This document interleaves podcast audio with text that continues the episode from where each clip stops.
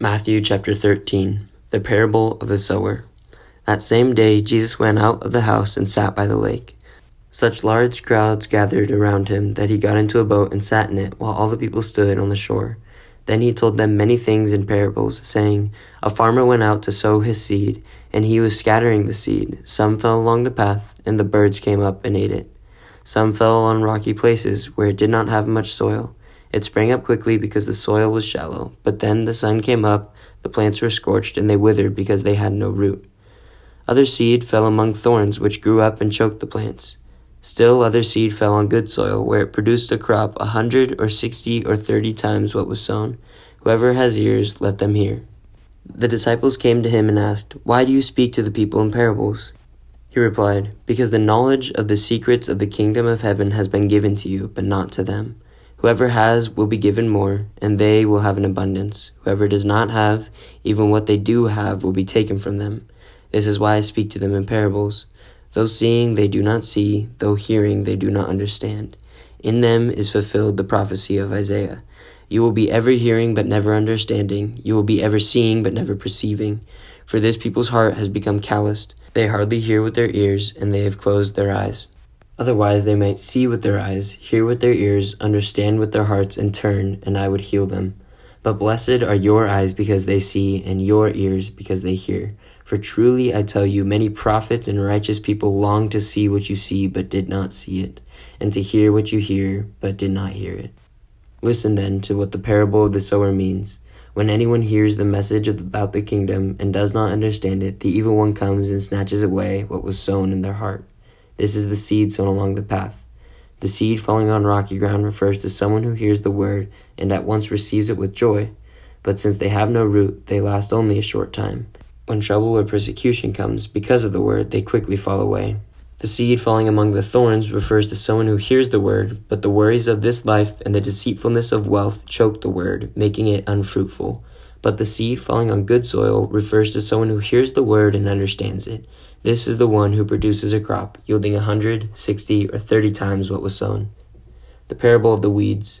Jesus told them another parable. The kingdom of heaven is like a man who sowed good seed in his field.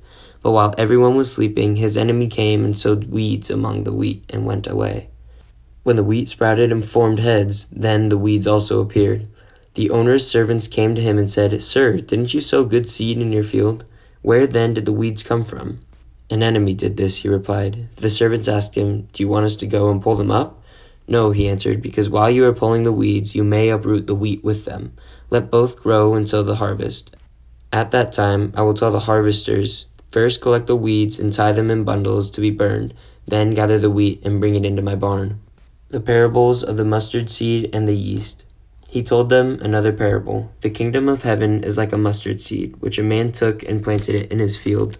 Though it is the smallest of the seeds, yet when it grows, it is the largest of garden plants and becomes a tree, so that the birds come and perch in its branches. He told them still another parable. The kingdom of heaven is like yeast that a woman took and mixed into about sixty pounds of flour until it worked all the way through the dough. Jesus spoke all these things to the crowd in parables. He did not say anything to them without using a parable. So was fulfilled what was spoken through the prophet. I will open my mouth in parables, I will utter things hidden since the creation of the world. The parable of the weeds explained. Then he left the crowd and went into the house. His disciples came to him and said, Explain to us the parable of the weeds in the field. He answered, The one who sowed the good seed is the Son of Man. The field is the world, and the good seed stands for the people of the kingdom. The weeds are the people of the evil one, and the enemy who sows them is the devil. The harvest is the end of the age, and the harvesters are angels. As the weeds are pulled up and burned in fire, so it will be at the end of the age. The Son of Man will send out his angels. They will weed out of his kingdom everything that causes sin and all who do evil. They will throw them into the blazing furnace, where there will be weeping and gnashing of teeth. Then the righteous will shine like the sun in the kingdom of their Father. Whoever has ears, let them hear. The parables of the hidden treasure and the pearl. The kingdom of heaven is like treasure hidden in a field. When a man found it, he hid it again, and then in his joy went and sold all he had and bought the field. Again, the kingdom of heaven is like a merchant looking for fine pearls. When he found one of great value, he went away and sold everything he had and bought it. The parable of the net. Once again, the kingdom of heaven is like a net that was let down into the lake and caught all kinds of fish. When it was full, the fishermen pulled it up to the shore. Then they sat down and collected the good fish in baskets and threw the bad away. This is how it will be at the end of the age. The angels will come down and separate the wicked from the righteous and throw them into the blazing furnace, where there will be weeping and gnashing of the teeth. Have you understood all these things? Jesus asked. Yes, they replied. He said to them, Therefore, every teacher of the law who has become a disciple in the kingdom of heaven is like the owner of a house who brings out of his storeroom new treasures as well as old. A prophet without honor. When Jesus had finished these parables, he moved on from there. Coming to his hometown, he began teaching the people in their synagogue, and they were amazed. Where did this man get this wisdom and these miraculous powers? They asked. Isn't this the carpenter's son? Isn't his mother's name Mary? And aren't his brothers James, Joseph, Simon, and Judas? Aren't all his sisters with us? Where then did this man get all these things? And they took offense at him. But Jesus said to them, A prophet is not without honor except in his own town and in his own home. And he did not do many miracles there because of their lack of faith.